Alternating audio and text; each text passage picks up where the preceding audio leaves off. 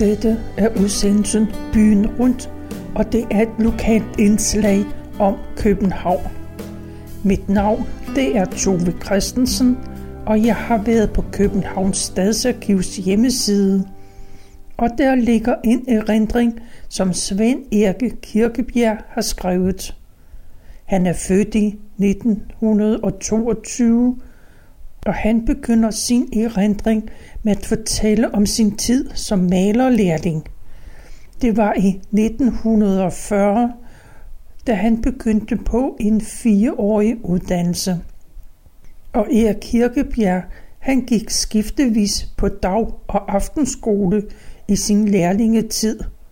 Det var altid i december, januar og februar måned, hvor der ikke var så meget malerarbejde dengang. Og det her, det er tredje del af hans erindringer. Og Erik Kirkebjerg skriver, I den tid, jeg gik på dagskolen i anden fællesgade, spacerede jeg altid frem og tilbage. Jeg boede i Odense Gade nummer 4, tæt på Store Triangel. Især nød jeg at gå over det gamle grøntorv, det som i dag hedder Israels plads. Det var farverigt. Overalt var gardnernes blomster, frugter og grøntsager. Min kommende svigerfar var en af de travle gardner, som myldrede rundt på torvet. Men det kunne jeg jo ikke vide dengang. Min lærer på lærlingeskolen overlærer Massen færdes også ofte på torvet, hvor han købte diverse grene og frugter, som vi elever skulle tegne. Og så skal jeg lige huske at fortælle, at overlærer massen skaffede mig friplads på dagskolen. Det var jeg meget glad for. Så var der kun ugelønnen, jeg måtte låne af min mester, og som jeg skulle betale tilbage, når jeg var blevet svend. Mester, han havde et blokhus nede i Hundige. Hans grund var smal, cirka 20 meter, men meget lang, cirka 200 meter. Den løb oppe fra den gamle, gamle køgevej og helt ned til stranden. Grunden var smukt beplantet med forskellige nåletræer. En smal sti førte fra vejen til hytten. På stien var der anlagt et par små broer, der førte over et par kunstige vandløb. Midtvejs på grunden var der anlagt en badmintonbane, som vi havde stor glæde af. Inden han nåede selve hytten, kom vi til kajakskuret, som havde fået sit navn efter kajakken, der lå derinde. Foran selve blokhuset stod et par gamle kanoner og pegede truende ud over Køgebugt. Selve blokhuset var opført af rundsømmer i en meget solid dimension. Der var ingen form for isolering, så selvom vi omhyggeligt tætnede mellem tømmeret, trak det meget ind det kunne man især mærke om vinteren. På første sal var der nogle små søde vinduer med en skøn udsigt over Køgebugt.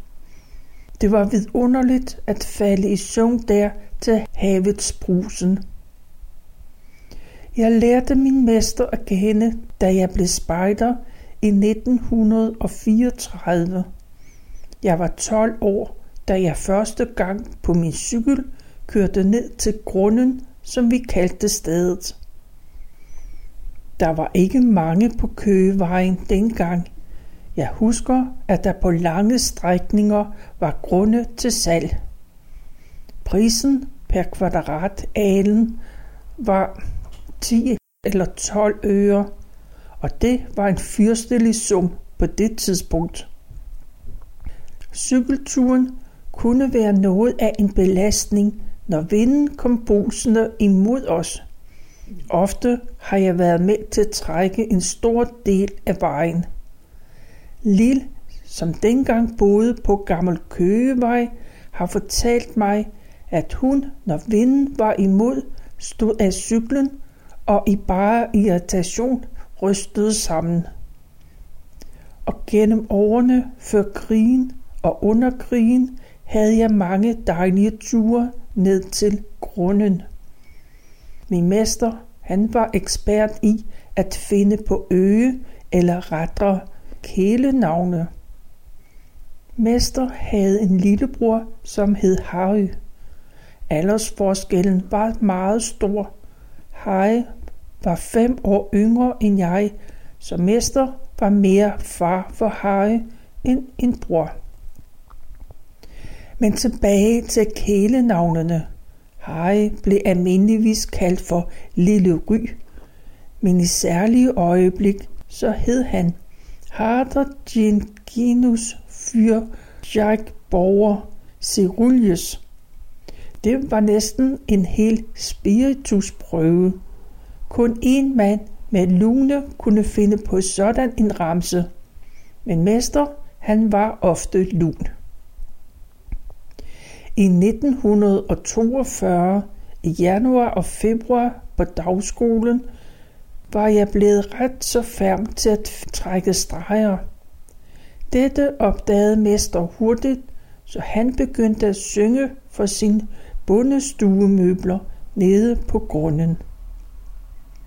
Når jeg ikke var på weekend med troppen til Nordsjælland, så var jeg med mester på grunden. Vi var gerne flere dernede. En af mine ældre spejderkammerater var forlovet med en pige ved navn Leje. Senere blev hun kaldt for Øjeleje. Var vældig god til at male blomster, så i forening så fik vi lavet nogle meget smukke møbler. Det drejede sig om et stort spisebord, et hjørneskab, en slagbænk, seks spisestuestole og en høkasse. Mester var begejstret for resultatet af vores flid. Vi kørte troligt, hver gang vi var dernede til bageren i Greve. Her afleverede vi en kæmpe steg, som bageren stegte for os. Det var guf guf. Grevebageren var meget glad for mester, som hørte til en af hans store kunder. Med største glæde mindes jeg turene til grunden. Også mester store sejlbåd udførte jeg en del malerarbejde. Blandt andet malede jeg båden udvendig med ens, synes jeg selv, meget fin vandlinje. Jeg var ofte ude og sejle, men under krigen var der meget strenge regler for, hvor langt vi måtte sejle. Jeg har stadigvæk mit legimentationskort for sejlads fra dengang. Jeg måtte færdes med sejlbåd i zone A og B. Det dækkede et område fra Svanemøllebugten og op til Humlebæk. Det længste vi måtte sejle ud var til Torbæk Rev. Det var en ret så bundet forestilling. Der var ikke noget, der hed Sjælland rundt. Jeg havde nu været i lære i lidt over to et halvt år. Der var en ting, jeg var ked af, og det var, at jeg ikke lærte at sætte tapet op. Mester brugte en tapeter ude fra byen. Der stod ikke dengang i lærerregulativet, at mesteren skulle sørge for, at lærlingen lærte tapetopsætning. Mester brugte en tapetmester, som hed Ivan Hansen. Hansen havde sin nevø Karl Ove Larsen som medhjælper. Jeg var vældig glad, når Karl Ove kom ud i de lejligheder, hvor jeg malede. Jeg sugede alle Karl Oves bevægelser til mig, og han var heller ikke bange for at lade mig prøve opsætningens kunst. Karl Ove døde desværre alt for tidligt. Hvis jeg ikke husker fejl, blev han kun 54 år. Jeg tror, han blev syg af sit arbejde. Han havde en masse nybygningsarbejde, hvor et vist antal lejligheder skulle være færdige til bestemte terminer. Svigtede en svend en dag eller to, stod alt på glående pæle. De mestre, som har prøvet det, ved alt om, hvordan det virker psykisk. Da jeg havde været i lære et års tid, begyndte jeg så småt at fuske. Jeg arbejdede for sig selv om aftenen og om søndagen og helligdagen. Men det var ikke alt sammen lige indbringende. Det meste fusk, det foregik for familie, for venner og bekendte, hvor jeg ikke kunne lide at tage noget videre for arbejdet. Og jeg var heller ikke altid lige heldig. To steder er etset ind i min erindring. I begge tilfælde var det hos piger. Det første, det var Musse, søster til to af mine spejderkammerater. Musse skulle have sat tapet op i sit værelse. Det var det første værelse, jeg skulle tapetsere. Mine nerver sad helt ude på fingrene. Musse havde valgt et himmelblå tapet.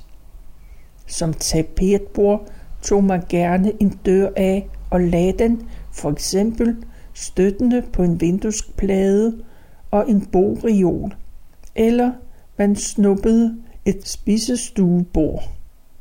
Når jeg fik revet tapetet til, der var forbistret højt til loftet.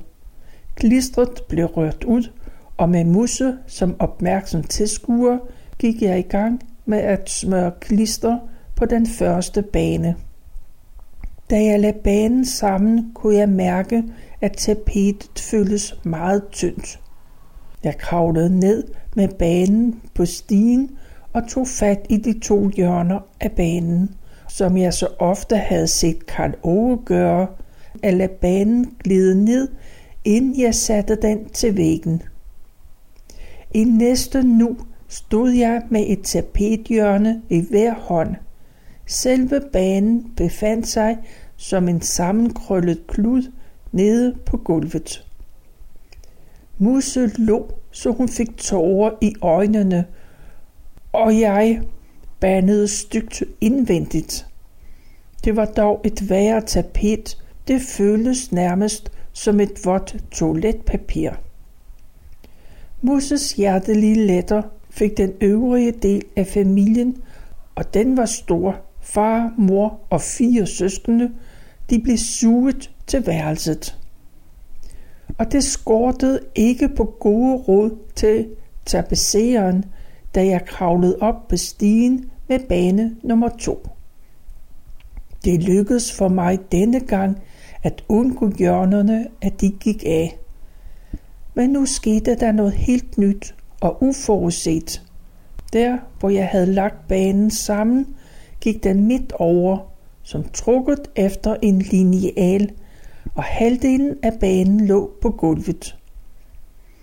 Og mine tilskuere, de morede sig kongeligt. Åh nej, stønnede Musse. Nu tager jeg en stol. Det her er bedre end en biograftur. Musse skulle ellers have haft en tur i biografen, men hun blev hjemme og opvartede sin ukyndige tapetophænger med diverse vand og erstatningste. Jeg fik efter mange genvordigheder papiret op, men jeg erkender her, at jeg havde mest lyst til at smide alle banerne ud. Det var da også uheldigt, at man skulle komme ud for sådan et møgpapir første gang, man skulle tapetsere. Det var lige før, at det tog modet fra mig. Men jeg trøstede mig med, at det umuligt kunne være værre.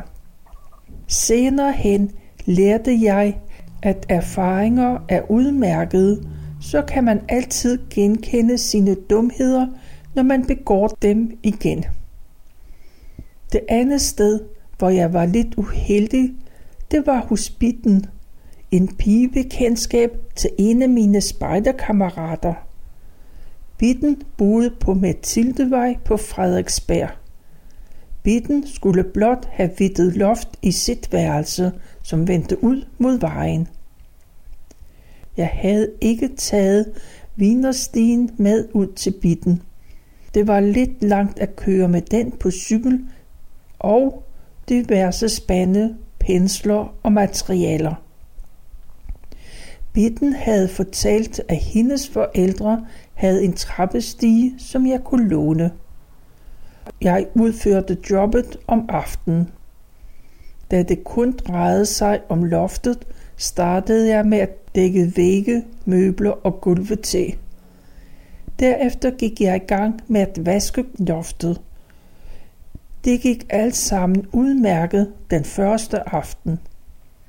Den næste aften reparerede jeg diverse revner med gips og gav loftet en særlig sæbevand. Ind imellem sludrede jeg hyggeligt med bitten og hendes forældre, som var meget søde. Den tredje aften skulle jeg vidte loftet.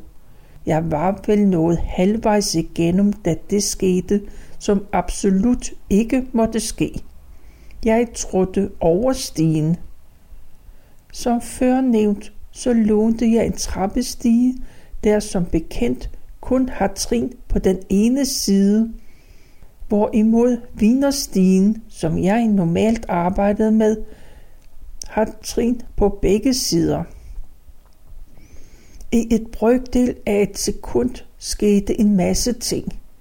I det jeg trådte over, så jeg bittens forældre komme på vejen. Ved siden af stien, som ikke havde nogen spandekrog, havde jeg min kridtspand stående på et højt gammelt blomsterbord. Man var vel opfindsom. I mit elegante fald stak jeg højre arm ned i kridtspanden, så maler, spand og blomsterbord havnede på gulvet. Bitten skreg, og i det samme stak hendes forældre nøglen i døren. Og nej for et syn, der mødte dem. De havde aldrig i deres liv set noget lignende.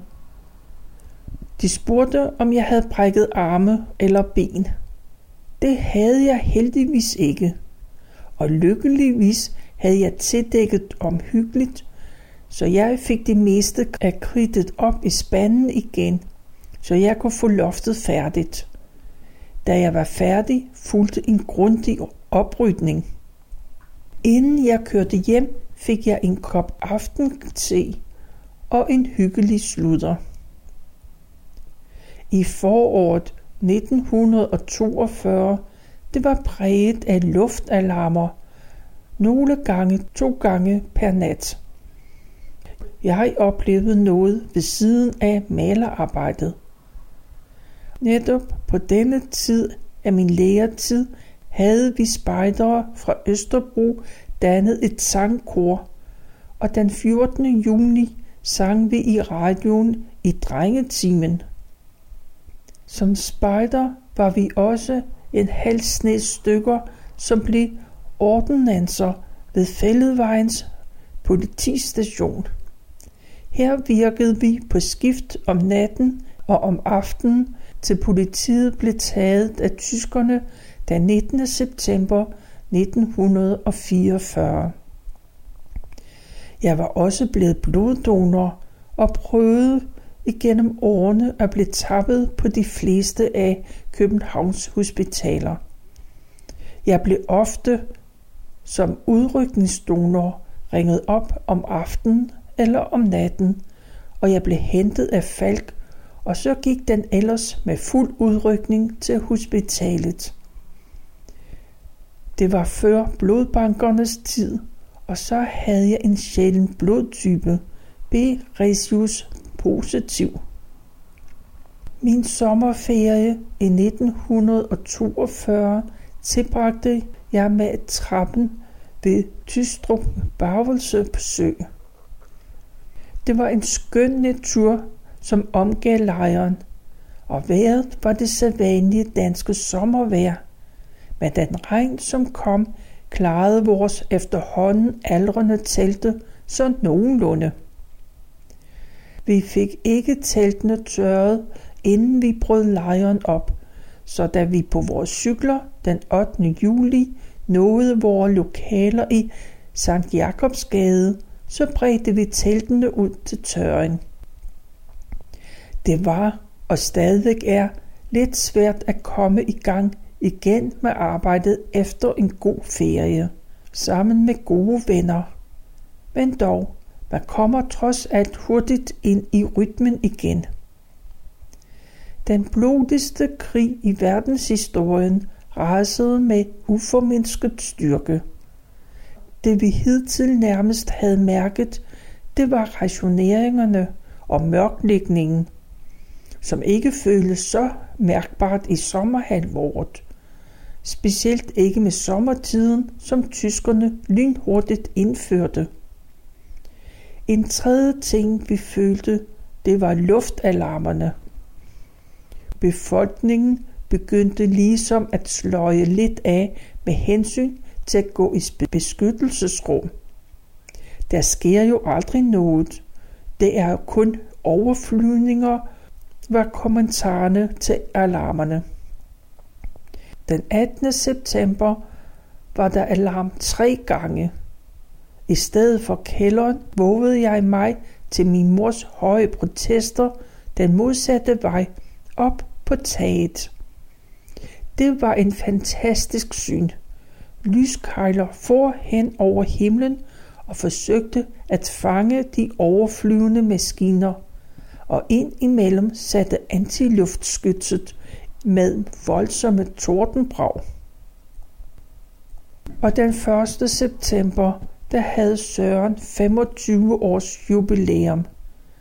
Han var bestyrer i Mesters malerforretning. Den dag skulle jeg passe forretningen.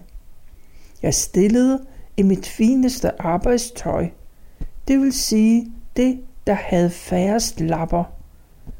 Arbejdstøjet var et stort problem for diverse mødre og koner. Det var lappernes tidsalder, og den varede ved lige til nogle år efter krigens slutning. Jeg husker tydeligt min mor siddende bøjet over mine arbejdsbukser og kedeldragter og arbejdsjakker og satte lap på lap. Til sidst kunne man dårligt se, hvad der var arbejdstøjets oprindelige stof på grund af alle lapperne. At det varede ved med lapperierne i nogle år efter krigens afslutning, det husker jeg ved også, at min kone Lil hver uge var sysselsat med lapning, og vi blev gift den 23. februar 1947. Og apropos Lil. Onsdag den 2. september kom hun ind i Sankt Jakobs trop som assistent for ulveungerne. Hun var søster til en af mine spejderkammerater, og jeg havde fra starten et godt øje til hende.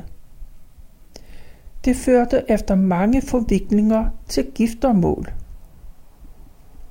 Nå, men jeg kom væk fra Sørens jubilæum. Jeg husker, det var reception om formiddagen. Søren var meget afholdt, og det strømmede ind med gratulanter og gaver. Indimellem de kunder, jeg havde i forretningen, bemærkede jeg, at det ikke just var saftevand, der blev skænket i glassene. Mange Østerbro malermestre kom vist ikke på arbejde den dag. De holdt fri fra sildeolien. For øvrigt så kunne jeg meget godt lide, når jeg blev sat til at passe forretningen. Man fik ofte en samtale med kunderne, og tiden gik meget hurtigt.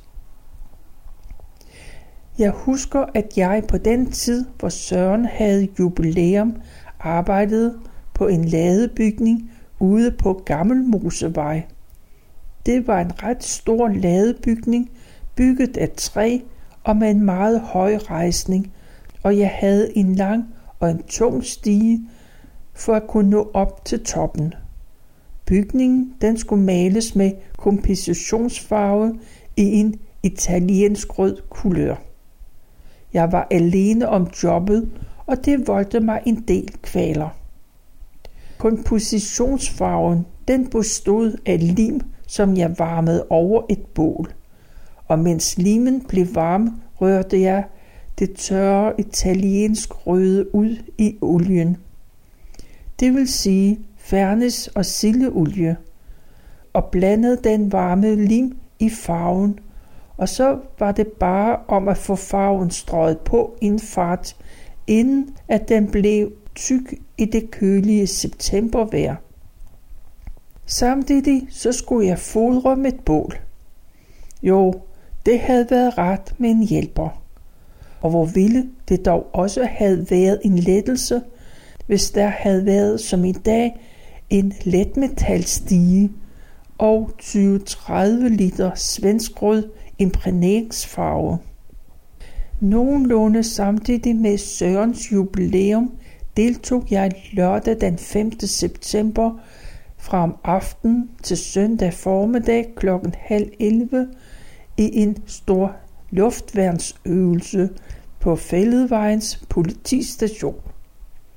Det var en realistisk øvelse, hvor brandstationen, som lå bag politistationen, ud på natten blev udsat for en bombesprængning.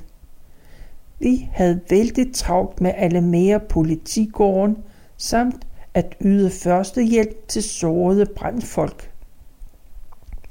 Der var ikke tale om at få nogen form for søvn den nat. Da jeg kom hjem i løbet af søndagen, tilbragte jeg resten af dagen hjemme, hvor min mor hyggede om mig. Og lørdag til søndag den 7.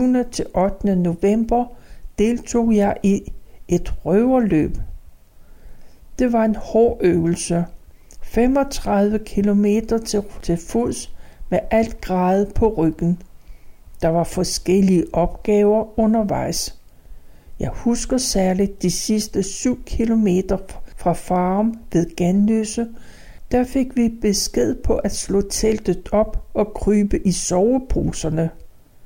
Næppe var vi kommet ned og ligge, før vi fik ordre på at komme op, pakke sammen og gå videre til farm, som var vores endemål. Det var i mellemtiden blevet mørkt, og det var hylende snestorm. Jeg faldt til dynerne, da jeg kom hjem. I december måned begyndte jeg igen på dagskolen, og det havde jeg faktisk gået og glædet mig til. Lige op mod jul havde jeg haft travlt med på cykel at køre vinpakker ud til inspektørerne og viseværtene i de forskellige ejendomme, hvor vi arbejdede. Det var en god chance. Jeg kendte jo efterhånden de fleste af dem. Det hente ikke så sjældent, at der faldt lidt af til en fattig malerlærling. I det hele taget kørte jeg dengang en del i byen, både på almindelig cykel, på long john og trehjulet cykel. Mesterens fine bil var opklodset. Der var jo ingen benzin at få. I min læretid kørte jeg alle byens kvarterer på diverse budcykler. Der var mange cykler på gaderne i krigsårene, og de fleste af dem var i en frygtelig forfatning. Slangerne var som arbejdstøjet lap på lap, eller også bumlede man afsted på massive gummiringe. Og det var så langt jeg nåede af Erik Kirkebjergs erindringer. Og det her, det var den tredje del. Du finder hele hans lange beretning på Københavns Stadsarkivs hjemmeside kbharkiv.dk